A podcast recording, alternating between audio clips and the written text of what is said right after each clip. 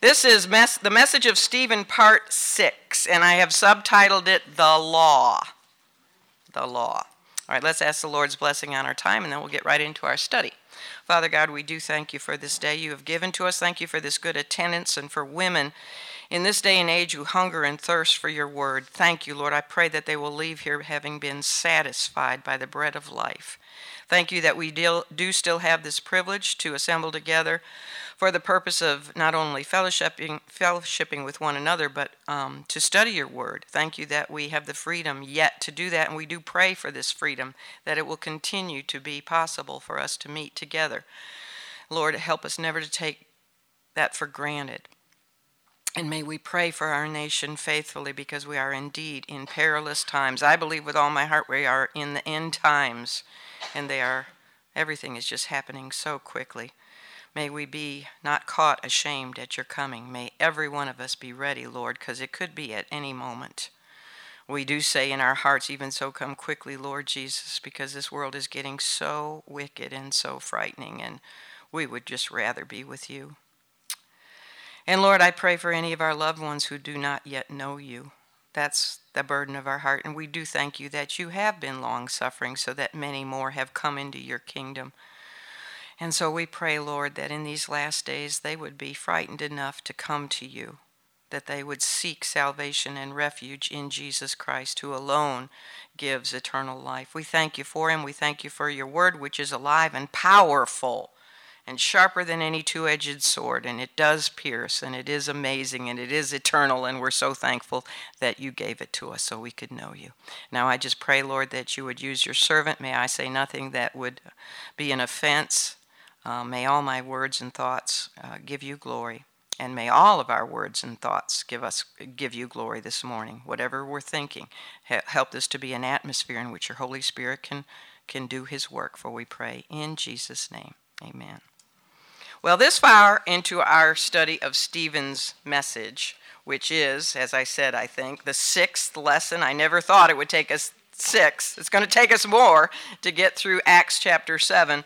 But perhaps we should remind ourselves that it was given, Stephen gave this message in response to Caiaphas's question of verse 1, where he asked Stephen, Are these things so? And the these things that he was referring to were the accusations made against Stephen, which were that he had blasphemed God, he had blasphemed Mo- Moses, he spoke continuous blasphemy against the temple and against the law.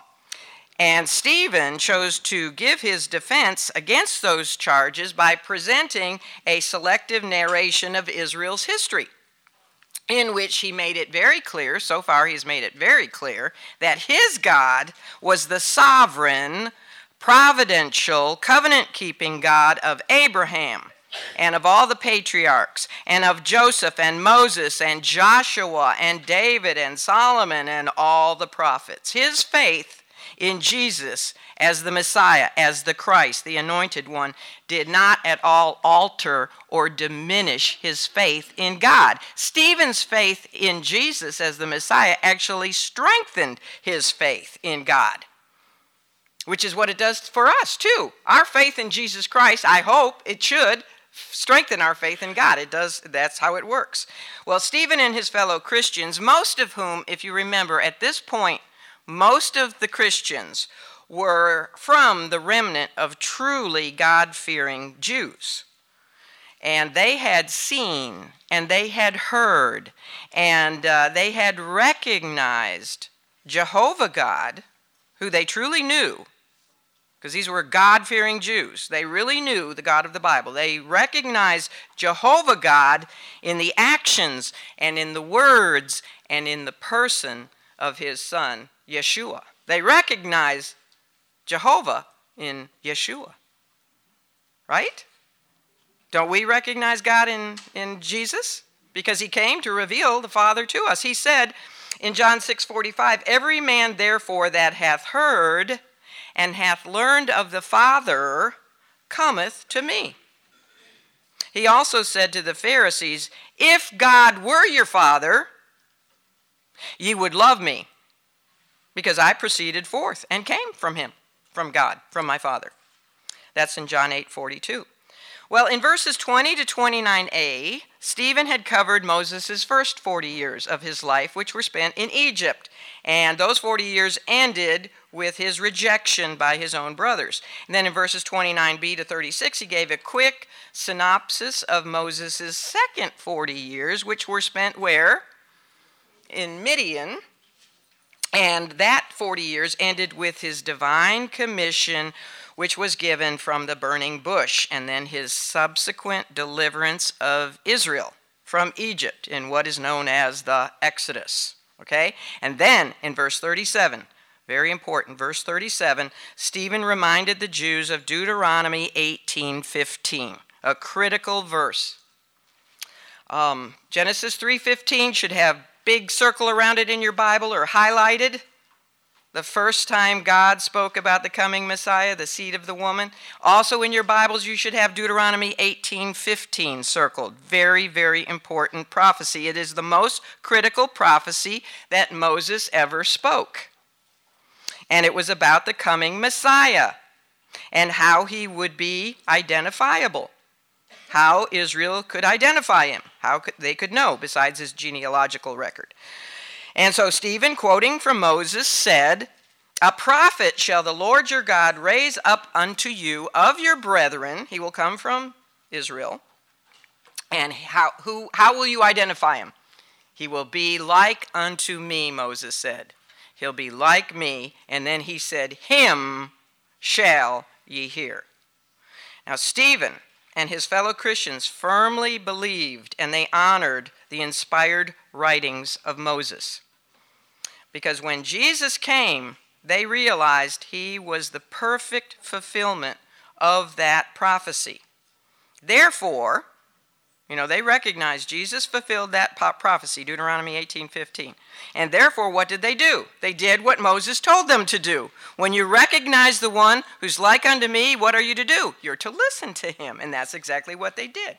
They listened to Moses by listening to Jesus to the Jews who had wanted to kill Jesus because he was always um, performing miracles on the Sabbath, and they said, You're breaking the Sabbath, and they wanted to kill him. And then they also wanted to kill him because he called God his Father, and they said that was blasphemous. Well, here's what Jesus said to them He said, Do not think that I will accuse you to the Father.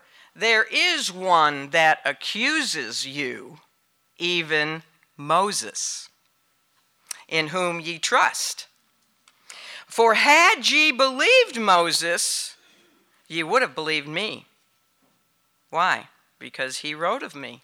What specifically is he speaking of there? Specifically Deuteronomy 18:15. He said, "But if ye believe not his writings, how shall ye believe my words?" That's in John 5, verses 45 to 47. It dishonors Moses, but more importantly, it dishonors God to not believe what he inspired Moses to write. Well, as it was then, it is also still true today. Those who believe Moses' words about how to recognize the true Messiah, there's a lot of Messiahs that have come and gone in the world. How do you recognize the true Messiah? Well, you believe Moses, and you will find that Jesus of Nazareth was not only amazingly like Moses, but everything else about him also aligns with messianic scripture, all messianic scripture regarding the first coming.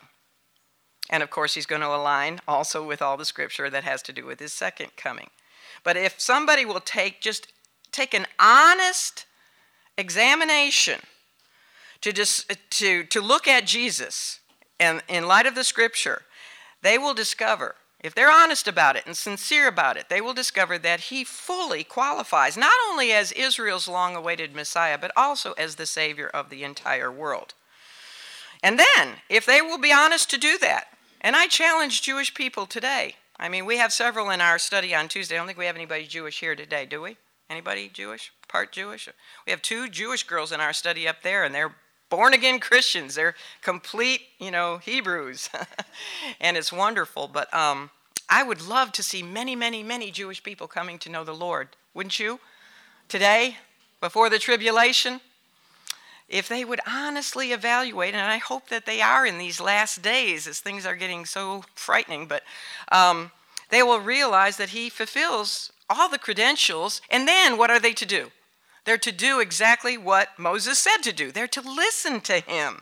And what did Jesus say? Here's just one verse he said Verily, verily, which means of a truth, of a truth. Amen, amen. Listen to this. I say unto you, he that believeth in me hath everlasting life.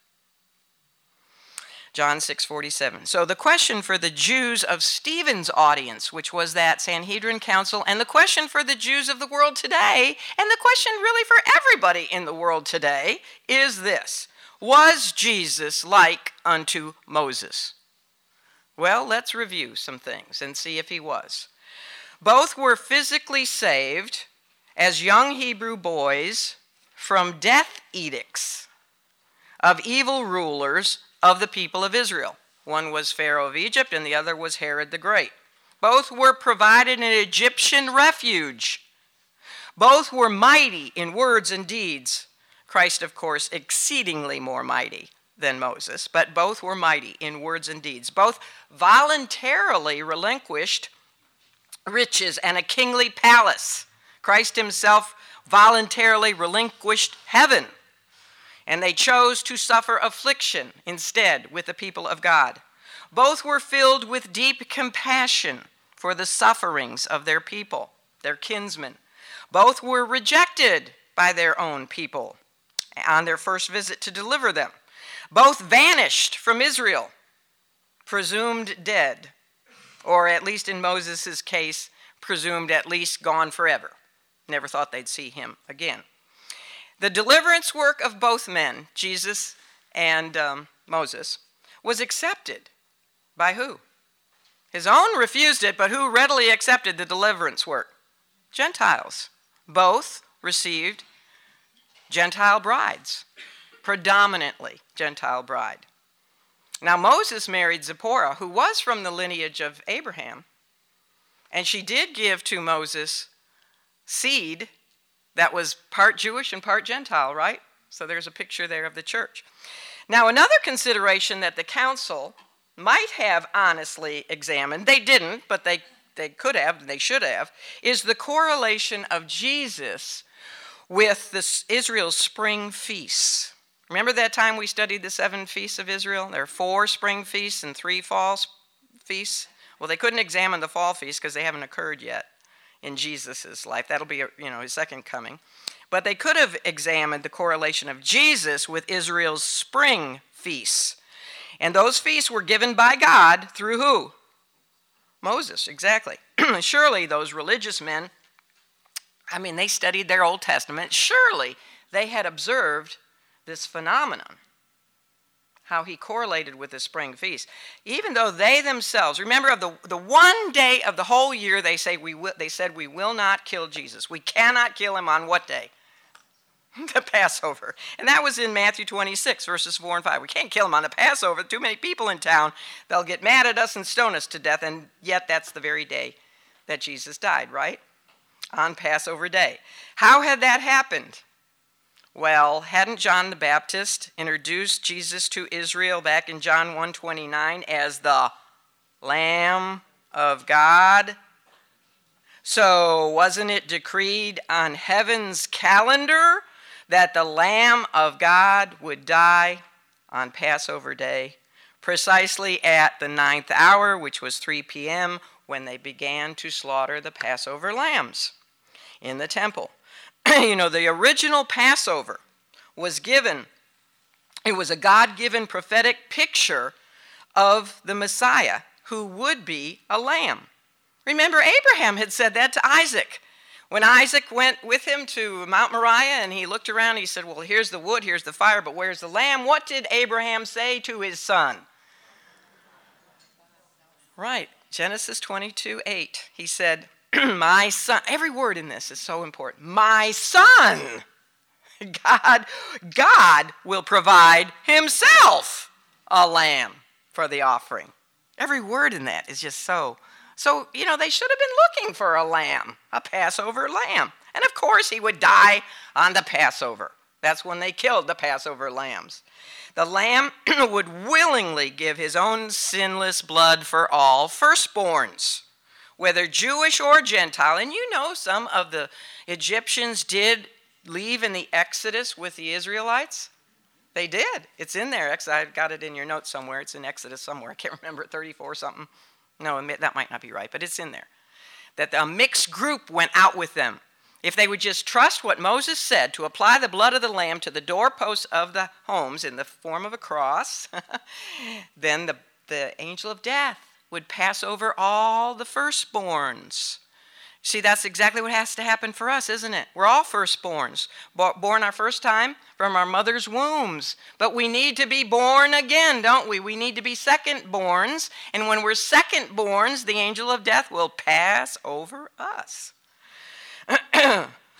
so, Jesus died on Passover, and then he rose from the dead on another God given feast, the Feast of First Fruits. Why was that? Well, because he is the first fruits of the resurrection. You know, resurrection is the true exodus from Egypt, from this world, right? Do you know, remember when Jesus was up on the Mount of Transfiguration and he was talking to who? Moses and Elijah? Do you know what they were talking about? This is in Luke 9:31. It says they were talking about his decease. But the actual word for decease is the word exodus. They were talking about Jesus' exodus from this world, which is what resurrection is, isn't it? It's our exodus from this world. So he died on the, I mean, he rose on the Feast of First Fruits. Makes sense.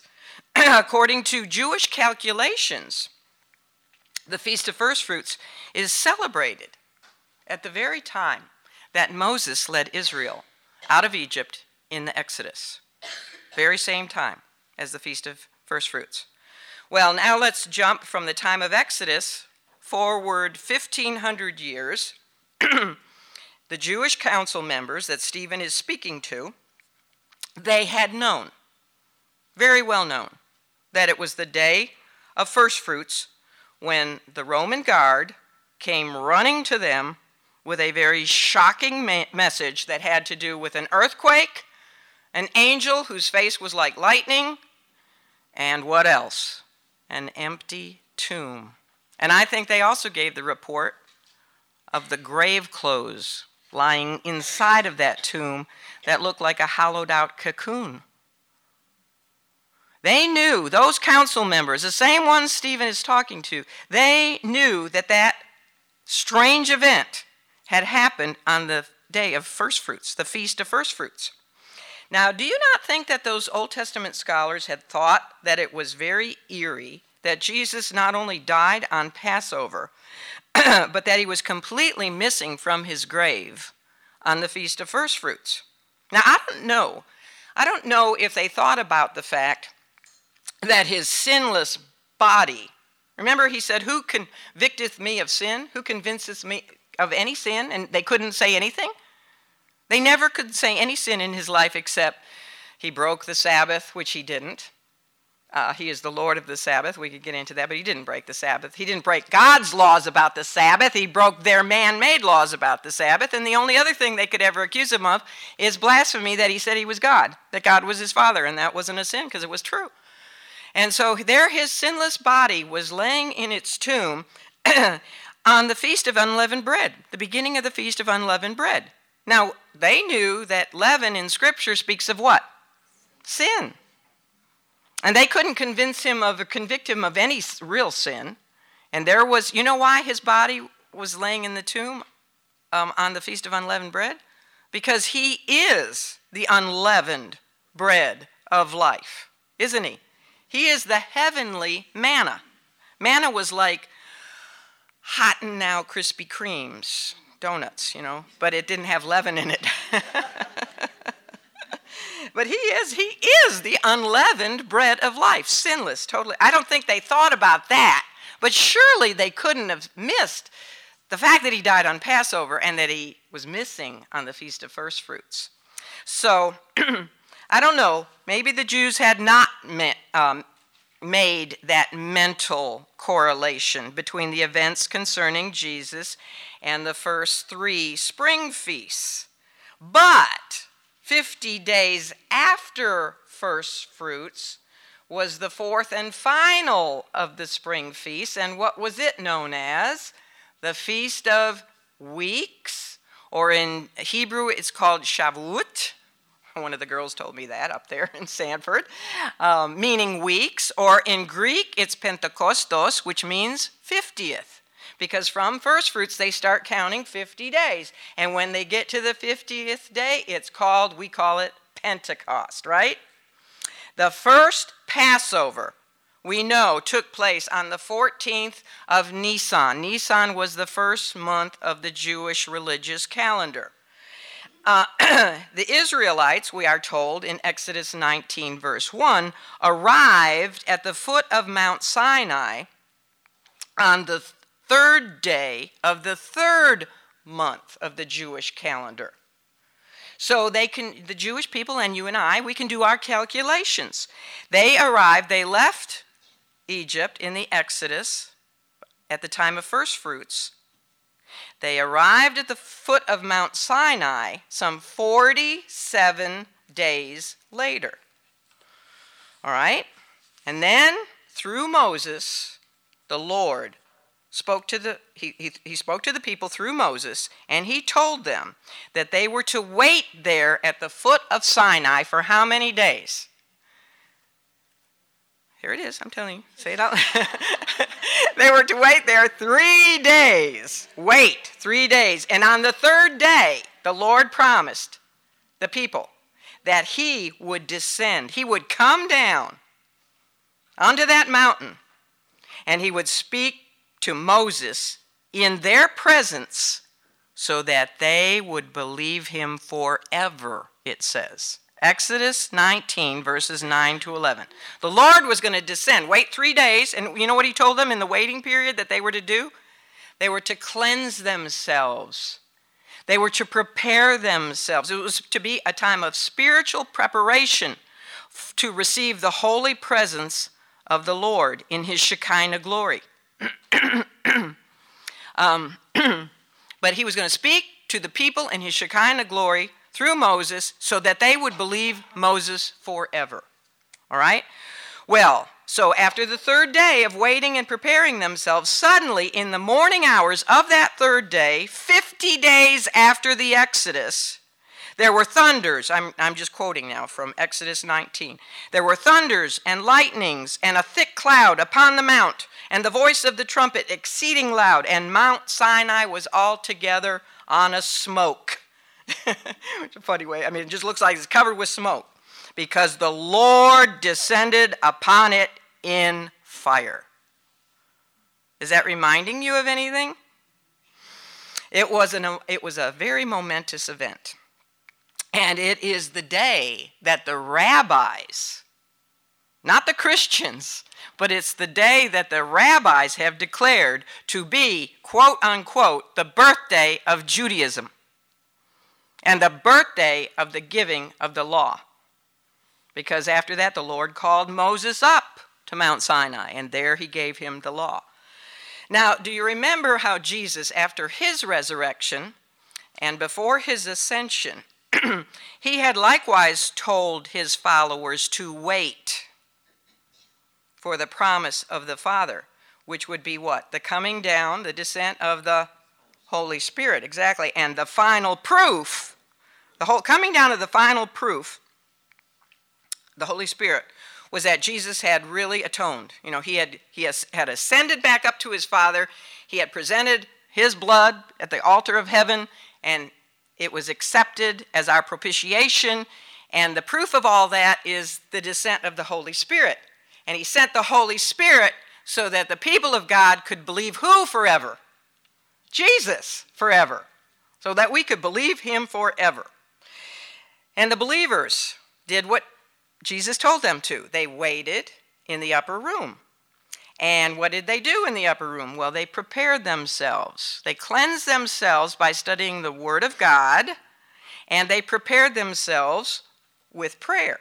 And then, precisely 50 days after his resurrection or his exodus from Egypt, this world, in the early morning hours of Pentecost, the Feast of Weeks, suddenly, it says in Acts 2, there came a sound from heaven as of a rushing mighty wind, and it filled all the house where they were sitting, and there appeared unto them cloven tongues like as of fire. Sounds so much like what happened at Mount Sinai, doesn't it? Some 1500 years earlier. Now, all of Jerusalem, including these same council members, they knew of the miracle that had taken place right there in Jerusalem on that day, on Pentecost or Shavuot. 120 followers of Jesus had emerged from a house right there in the city and they were speaking of the wondrous works of God, but strangely, most of them were Galileans, but they were speaking all kinds of previously unknown Gentile languages and even dialects. All Jerusalem knew about that amazing miracle on Pentecost. And from the time of that mysterious event, the sect of the Nazarene had increased mightily in power and in influence and in boldness and in souls, right? That very day, 3,000 souls were added to the 120. And then in his first sermon ever, Peter explained what had happened on that day. He said it was the fulfillment of Joel's prophecy in chapter 2 regarding the pouring out of the Spirit of God. The Holy Spirit had descended from heaven to indwell, for the first time, to indwell believers in the Messiah. The church was born, and the age of the new covenant began on that day. And isn't it most interesting that it was the very same day that the Jews declared to be the birthday of Judaism and the Old Covenant? You think that's just coincidence? No way. So, if all the obvious similarities between Moses and Jesus were not enough to demonstrate that Jesus was the prophet like unto Moses, if all these things couldn't convince them, what possibly could? I don't know. The common people of Israel got it. They did. They recognized right away that Jesus was the prophet. They said that a number of times. Was that part of your homework to look those up? I can't remember. But um, after he fed the 5,000, they said, Surely this is that prophet. They said it a number of times. They made their conclusion that he was the fulfillment of Deuteronomy 18:15 merely based on his mighty miracles, his mighty deeds, and the power of his great words. They heard the Sermon on the Mount. You know, this has got to be the one Moses was speaking about. But the rulers saw all those same things, and yet they didn't get it. Or did they? They got it, but they willfully, they willfully refused to acknowledge the connection. Why? Well, because for one thing, they envied him, as their forefathers had envied Joseph and also Moses. Do you know it says in Psalm 106:16 that they also envied Moses? Even his brother and sister at one point in time envied him. Oh, the common the common people got it, but the the Jewish religious rulers didn't get it. They did, they got it. Of course, they got it. they they willfully refused because they were envious of Jesus and all his popularity with the people and his sinlessness and all the light that he was shedding on their darkness. And plus, um, if they did accept him as the one who fulfilled Moses' prophecy, it would mean one thing. What was that? What would that be? That they were to listen to him, right? They were to hark. If they identified him as that prophet, then the next thing Moses said is, hearken unto him, listen to him. And that was surely what they had not done. They had not done that at all. In fact, they had tried to make every effort to seal his lips forever. They had put him to death in order to silence him.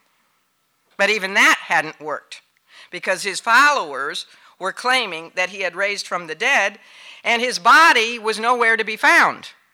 If they could have found it, they would have brought it forth to prove it that he hadn't resurrected, but they could never find it because it wasn't there. And even they had to admit that Jesus' men were surely sounding a whole lot like him all over again. Remember they said that in Acts 4:13. And now, not only did his men, it was like little Jesuses were multiplying everywhere. Not only did they sound just like him, but they were going about performing all kinds of signs and wonders in his name. And even this annoyingly brilliant man who was standing before them, named Stephen, even he had performed great wonders and miracles among the people that could not be denied. And to make matters worse, his face, remember his face? His face is glowing with the radiance of an angel. And half of these guys didn't even believe in angels. but it was reminding them of the description that had been given in Scripture about the face of Moses when he had come down from receiving the law from God. And yet, although Stephen looked like an angel, his face looked like an angel, which means it was brilliant, like glowing. His face looked like that of an angel, but his words, his words were beginning to cut their hearts like a knife. He's far enough into his sermon that they're feeling that two edged sword. It tells us in 754 that it cut them, his words cut them like a knife. And the irony of it all is that he was merely giving to them their own history. He never even spoke the name Jesus, did he? Until he's dying. He's merely giving to them their own history, and yet it's cutting them. You see, it's beginning to be far too evident that their rejection of Jesus was the continuation of a pattern that had been carried out ever since the days of their own patriarchs. Their forefathers had rejected every deliverer and every spokesman that God had ever sent them. So Stephen's message uh, bore the same appeal that Moses gave long ago. Stephen's message was basically the same Him shall ye hear. Except now the him had a name. And what was that name? Jesus shall ye hear. But Stephen never mentioned the name. But they got it. They knew exactly who he was talking about, even without having to say, Jesus shall ye hear. They knew who he was talking about. Now, if the Jews truly believed Moses, they would have concluded that the Old Testament was not the end of God's revelation. Further revelation would be coming. And who would it be coming from? The promised prophet, like unto Moses. And when that revelation came, they were to listen to it and they were to believe it. In his very first public message, remember what the Lord Jesus said? He had made it very clear that he had not come to destroy the law, but to do what? To fulfill it. Sermon on the Mount, Matthew 5 17. He was telling them that he would fulfill all the law that pictured, the law pictured what a perfectly righteous person would do if, if there could be such a person. They, they would perfectly fulfill all the law. And now, no one could ever do that, right? Because everyone inherits the Adamic sin nature. But let's say if someone could do that, if someone could fulfill the law perfectly, would that someone not then prove that they were deity? Yes, absolutely. Because none of us could e- can even fulfill the heart condition of the Ten Commandments, the true heart condition, much less all the moral law and the um, ceremonial law and the civil law. We don't have to do the civil and the ceremonial anymore from the Old Testament, but we still have the moral law. We still have the Ten Commandments. We can't even keep the first commandment with true heart condition, can we? You know, not putting any idols between us and God we have to always watch out for that because anything that comes between us and God is an idol, and it can be our own children, can it? It can be our home, our hobbies. So, again, a person who could fulfill the law would prove that they were deity. So, again, by way of the law, Moses and Messiah were brought together. Messiah would fulfill Torah, or law, that's what the Jews call the law, Torah, and his words would thereby supersede Torah. the law. Are you following me? Okay. So it was time, time now for Stephen to defend himself. He's defended himself against uh, blaspheming God and blaspheming Moses. Now it's time for him to move on, and he's going to begin his defense. Not only his defense, but he's defending all of us, all Christians, about the charge of having blasphemed the law. In verses 38 to 43, he shift, shifts or shifted from demonstrating his respect for Moses to demonstrating his respect for the law.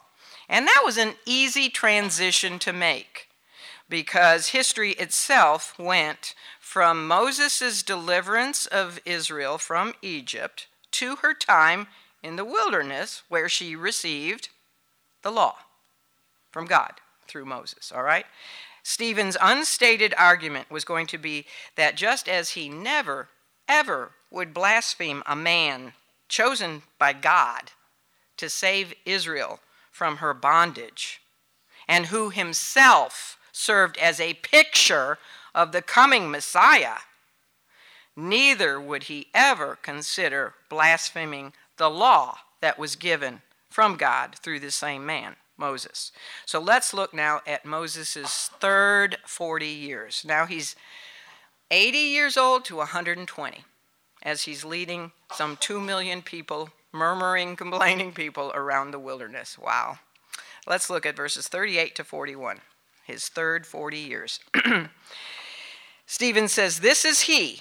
Now remember, he had just said in verse 37, he gave that prediction about the prophet that would come like unto Moses. And then he says, Stephen says, This is he, this is Moses that was in the church, I'll explain that, in the wilderness with the angel which spake to him in the Mount Sinai. Who was the angel that spoke to him in the burning bush on Mount Sinai? The angel of the Lord. That was the pre incarnate Lord Jesus Christ. All right, so this is Moses. He was in the church in the wilderness with the angel which spake to him in the Mount Sinai, and with our fathers, our forefathers, who received the lively oracles or the living oracles to give unto us, to whom our fathers would not obey. They wouldn't obey the law, but thrust him, who's the him? Moses, but thrust him from them, and in their hearts turned back again into Egypt. They didn't go back to Egypt, but their hearts did.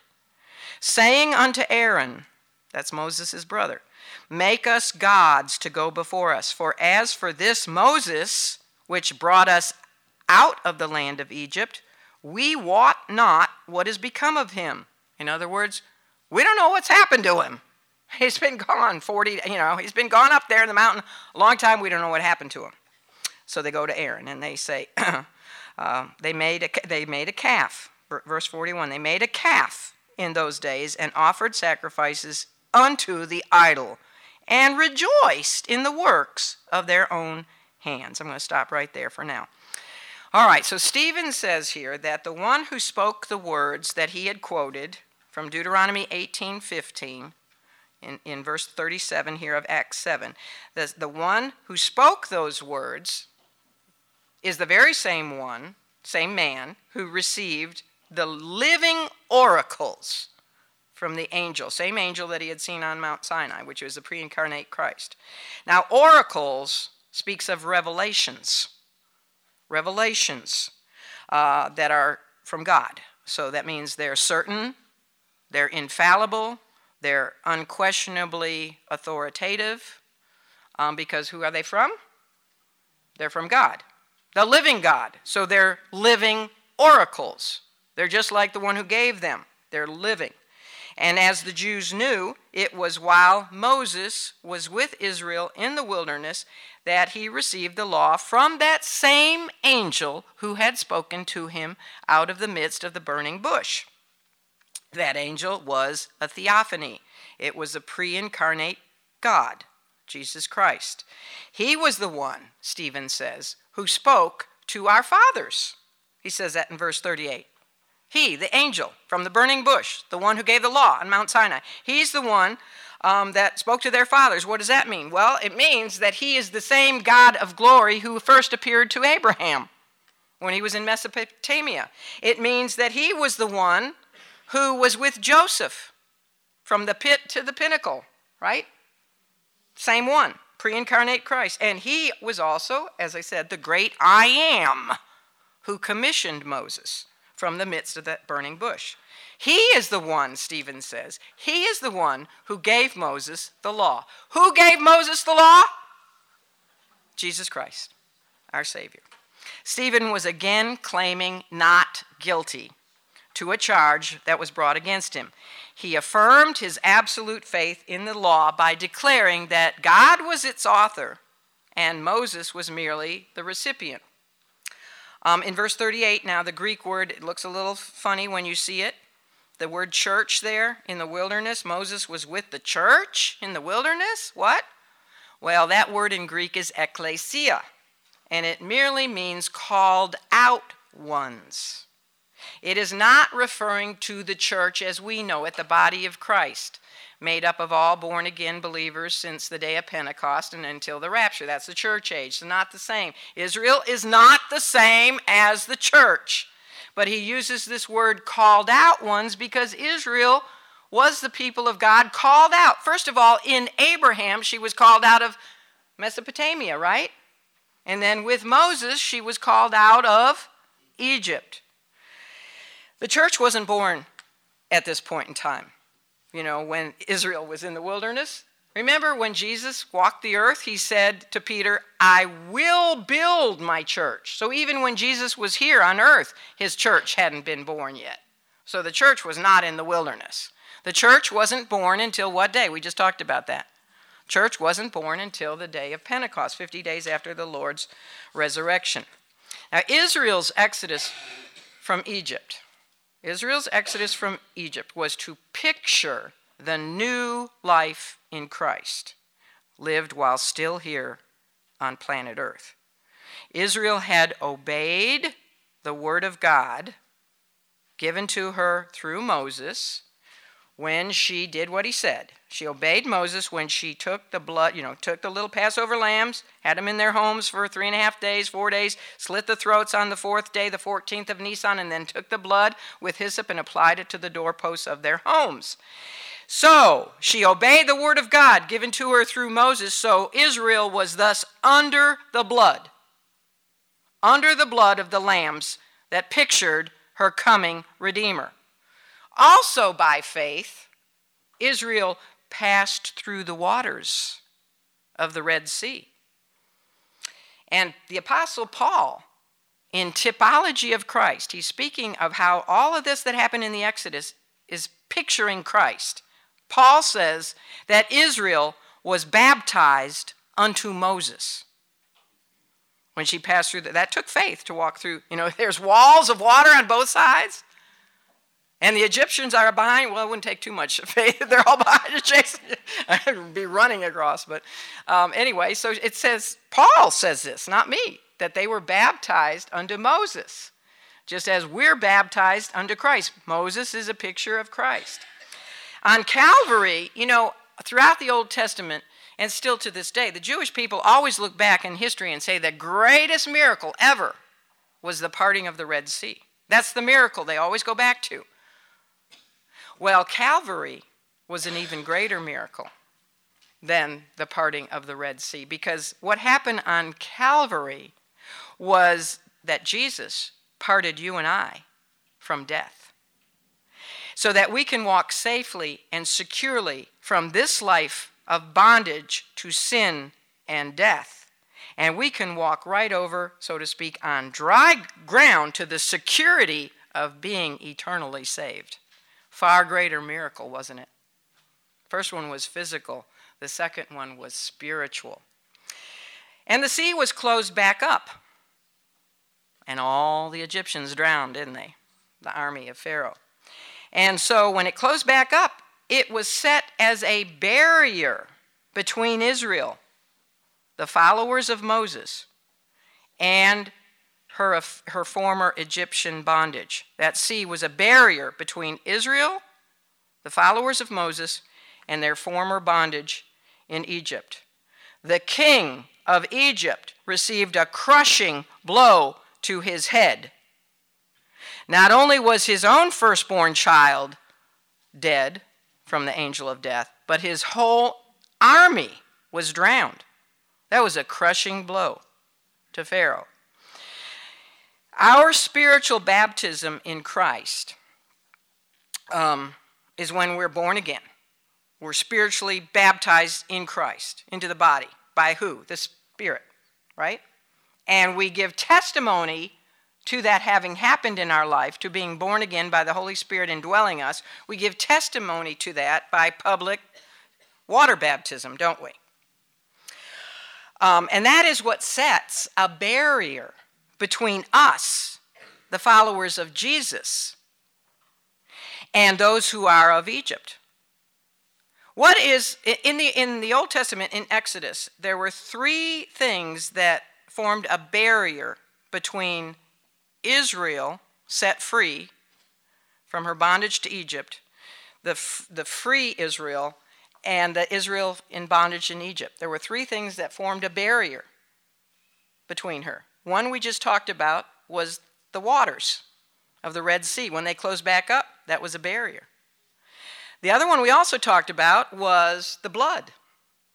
When she put the blood on the doorpost of her, her home, that separated her from Israel. I mean, from uh, Egypt, her bondage in Egypt. And the third barrier between freed Israel and her bondage in Egypt was the Lord Himself, the pre incarnate Lord Jesus. He came in His Shekinah glory, which looked like a pillar of cloud by day and a pillar of fire by night. And it tells us actually in Exodus 14 19 that he set up himself in that barrier when the Egyptian army was coming. He came between Israel before she crossed the Red Sea. He came between her and put darkness. The cloud side of his Shekinah glory was on the Egyptians, and all they could see was darkness. They were in the dark. But on Israel's side was the fire, the pillar of fire, so that she could see and could make her way across the Red Sea. So, three barriers the blood, the water, and Christ Himself. Isn't that significant? Isn't that exactly what keep, it separates us today from the rest of the world?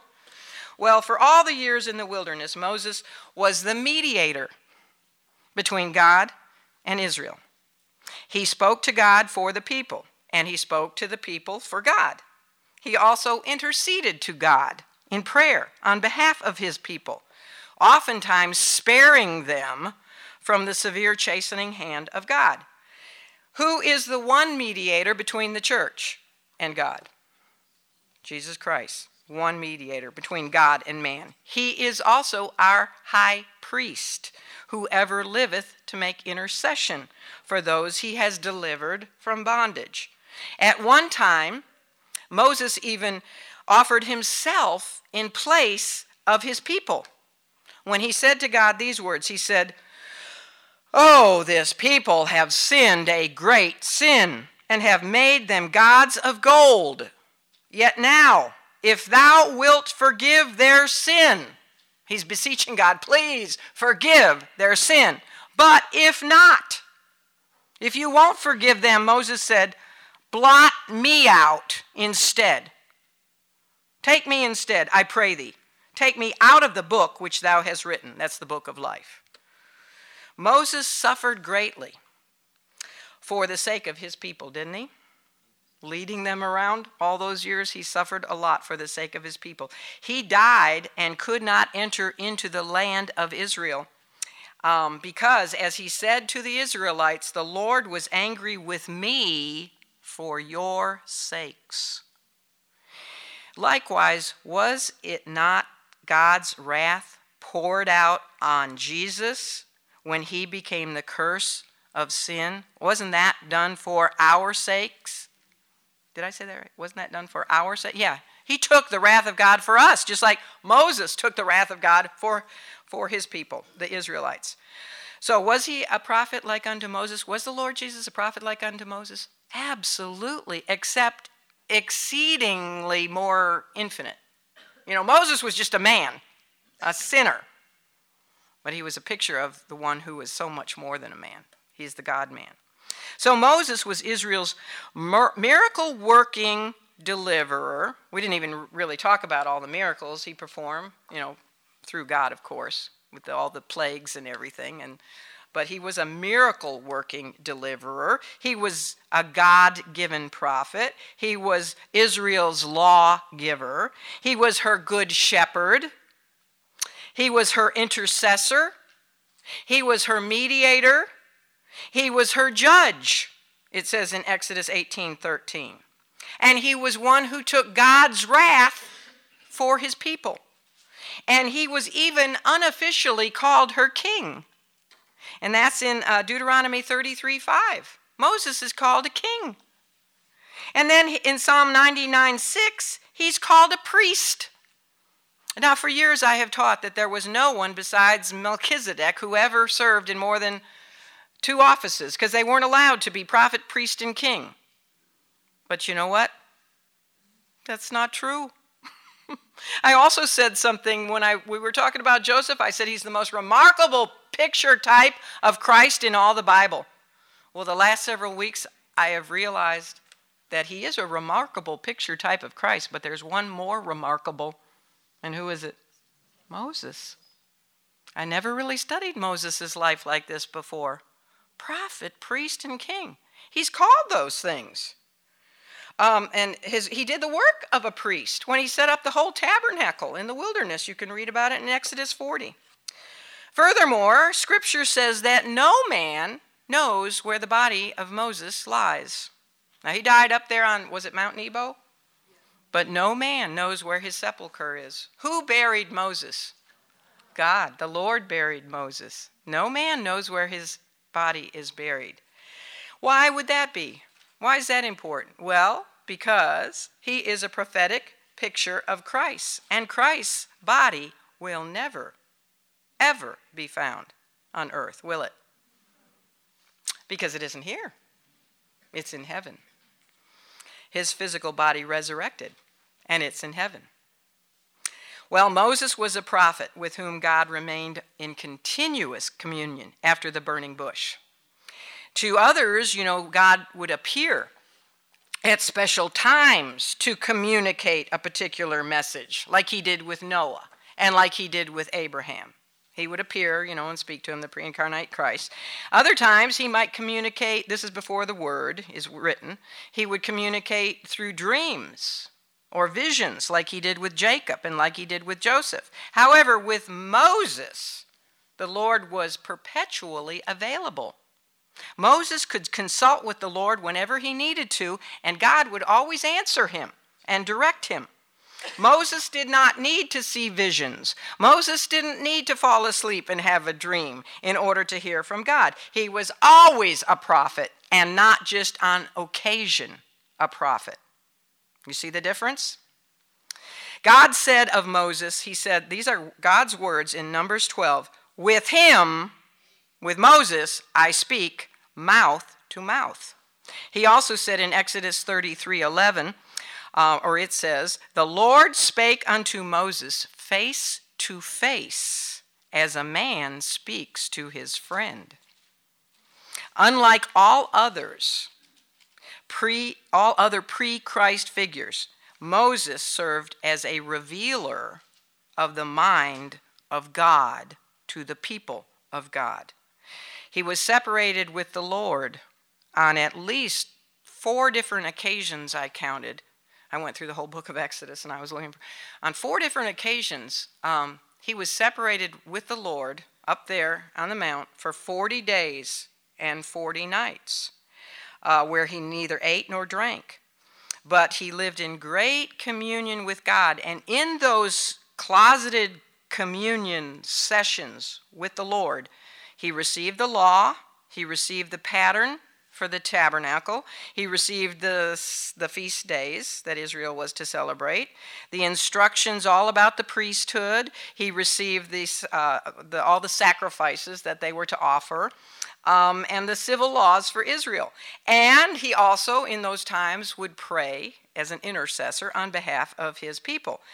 Moses uniquely, are you getting the picture? He uniquely pictured the prophet like unto him. Um, And yet, I still must qualify that because Jesus, in him, was all the fullness of the Godhead bodily.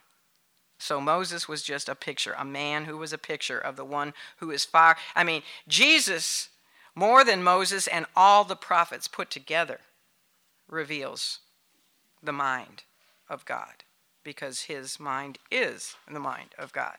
Well, in Stephen's summary of Moses' last 40 years, he went strongly on the offensive. He's getting stronger and stronger and going on the offense. And now he's really starting to put on the pressure. He reminds the council how the Israelites had so quickly turned their hearts back to Egypt and to the gods of Egypt once Moses ascended up to the mount to be seated with God and to receive from him the law.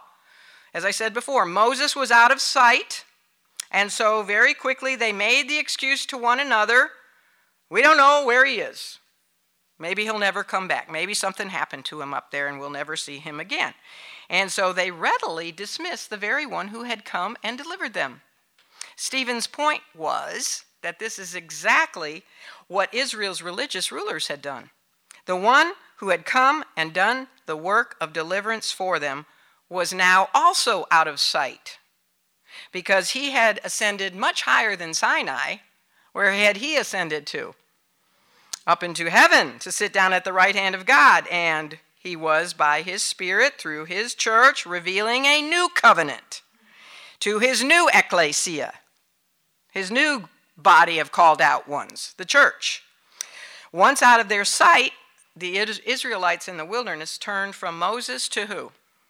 They turned from Moses to Aaron, right, well, Aaron, they turned to Aaron, his brother, and they beseeched Aaron to give his permission to make gods of the dead religion of the Egyptians. And those gods were to go before them and lead them. I mean, it's just amazing that they could go back like this so quickly. Um, and so Aaron collected all their gold earrings and he made a sacred bull, or a calf, which was one of Egypt's many gods.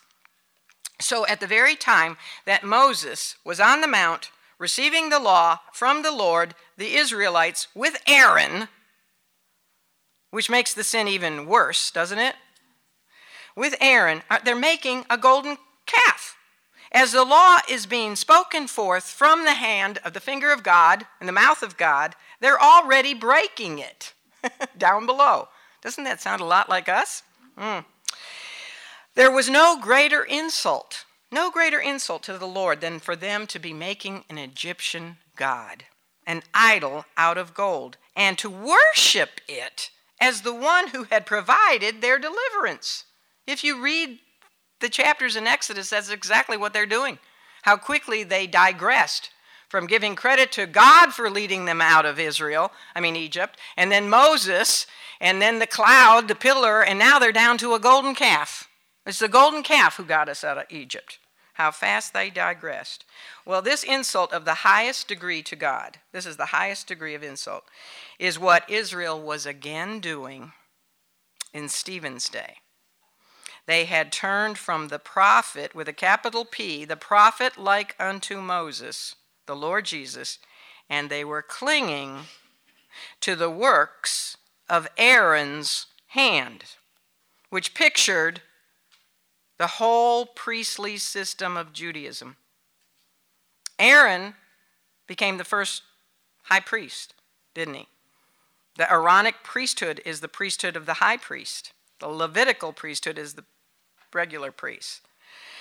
So they quickly, Israel, at the time of Stephen, they had turned from the Lord Jesus, their true deliverer, and now they were, again, you know, looking at the work of Aaron's hands, which is Judaism. Once the Lord's deliverance work was finished on Calvary, and he had ascended up to the mount to sit with his Father, Judaism was a dead religion, just like Egypt, dead. Judaism was a real religion, it was the one true religion. But now, after Christ did the delivering work on Calvary, it's a dead religion. Why is it dead? Because everything that it pictured has been fulfilled. Fulfilled. It served its purpose, which was to point to the one who would come and fulfill it. The reality had come, the Savior had come. And so the patterns, the shadows, were no longer needed. We have talked about this many times. But the hearts of Israel's leadership were focused on this world, on Egypt, weren't they? That Sanhedrin, I mean, they loved this world. They really did. They loved their positions and they loved their power and they loved their, their prestige and they loved their religion.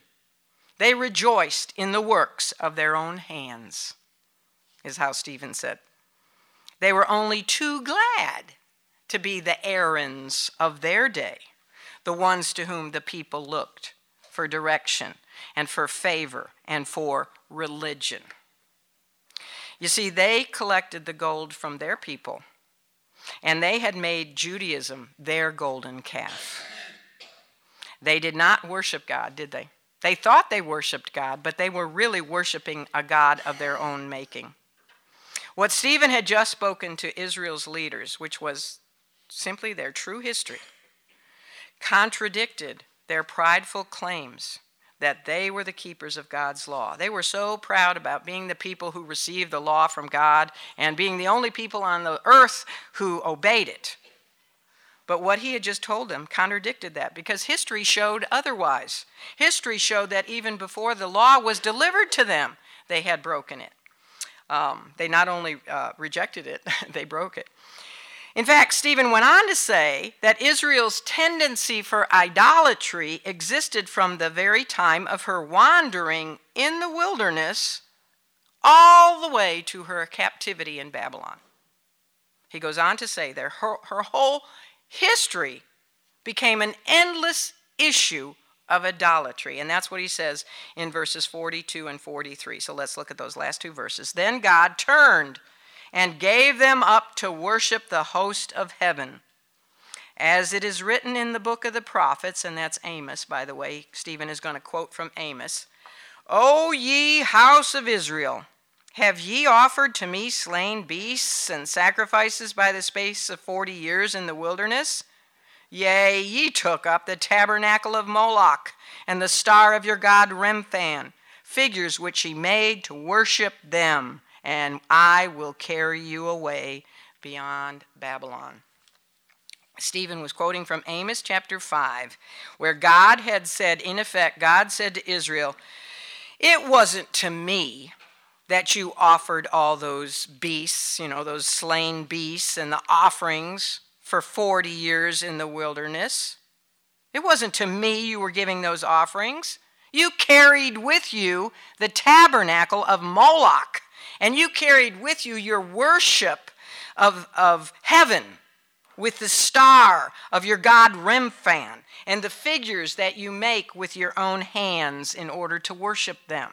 So I'm going to carry you away to Babylon. Now make sure you read your notes because I talk about how Amos actually said Damascus, but Stephen purposely extended to Babylon because not only was the northern king kingdom carried into captivity because of their idolatry, but so too was the southern kingdom carried into captivity to Babylon because of their idolatry. So Stephen extended the judgment of God to the whole nation. now, the idolatrous worship of Israel from her time in Egypt to her captivity in Babylon summed up her continuous rejection of the law. So you see what Stephen's doing? He's saying, I'm not the one, the Christians aren't the one who blaspheme the law. You are. And you always have. Your whole history since Moses was up there getting it you were already breaking it and blaspheming it with your, your other gods. How did the law begin? What's the very first commandment of the law? Thou shalt have no other gods before me. Thou shalt make, not make unto thee any graven image. And that's what they were doing. So God gave them up. Uh oh. That's a dangerous position to be in, isn't it? God gave them up. Eventually, we know the worship of the golden calf became the official religion of the northern kingdom under King Jeroboam. No wonder God had to carry her off by the Assyrians. Over time, the Jewish people supplemented the worship of the golden calf with the many false gods of the Canaanites. and other heathen people. Now, Moloch is specifically, specially mentioned by Stephen, and probably he said it with great anger when he said, Yea, you even took up the tabernacle of Moloch. I think he said it with passion and anger, righteous anger, because Moloch, Moloch was a horrible, horrific, satanically inspired, well, they're all satanically inspired gods, but this one was especially wicked. This was uh, a god of the Ammonites Worshipping Moloch involved child sacrifices, where they would actually take their firstborn child and throw the child into the fires of Moloch. That is the most wicked and most unnatural idolatry of all, isn't it? Offering of one's own children. That's why America is under the judgment of God today. 57 million babies thrown into the fires of Moloch. And the worship of Remphan, that was the result of the growing influence of the Assyrians. It involved the worship of the stars and the planets. And they think that the, the god Remphan was actually the worship of Saturn, because in the Persian language and in the Syrian language, Rem, Remphan is actually their word for Saturn. So they worshiped the stars and the moon and everything that they could see except God. So Stephen had been condemned. He himself had been condemned for speaking continuous blasphemy against the law, but it was the members of Israel's high court who broke the law, just as their forefathers had done their entire history. They may not have been killing their own sons at that time, as some of their forefathers had done in the sacrifices to Moloch, but they had done something even worse than that. They had killed God's son. And in killing God's son, they blasphemed the entire scripture, not just the law, but the prophets, everything. Moses, the law, the prophets, they blasphemed the entire Old Testament scripture, didn't they? Let's pray. Father, we just are again so amazed at your word. Every week as I delve into it, I just learned so much more, and I just can't praise you enough for how infinite and how rich and how deep it is. But yet at the same time, I'm thinking and concerned about our world, our nation. The whole world lieth in wickedness, but our nation is going downhill so fast, a spiral downhill, and I just pray for our country, Father. Yes, I am patriotic and I love America. And I just pray we could somehow have a revival that Christians everywhere would speak up and speak out. And that we would beware, as John said, little children, keep yourselves from idols. Oh, Father, may we keep ourselves from putting anything between you and us. Anything. We know that there are many deceivers that are entered into this world. Many, many deceivers. So may we keep ourselves pure by staying in your word, being washed with the water of the word continuously, so that we may not be found ashamed at your coming. And we close by saying, Even so, come quickly, Lord Jesus. We love you and we pray in your name. Amen. God bless you.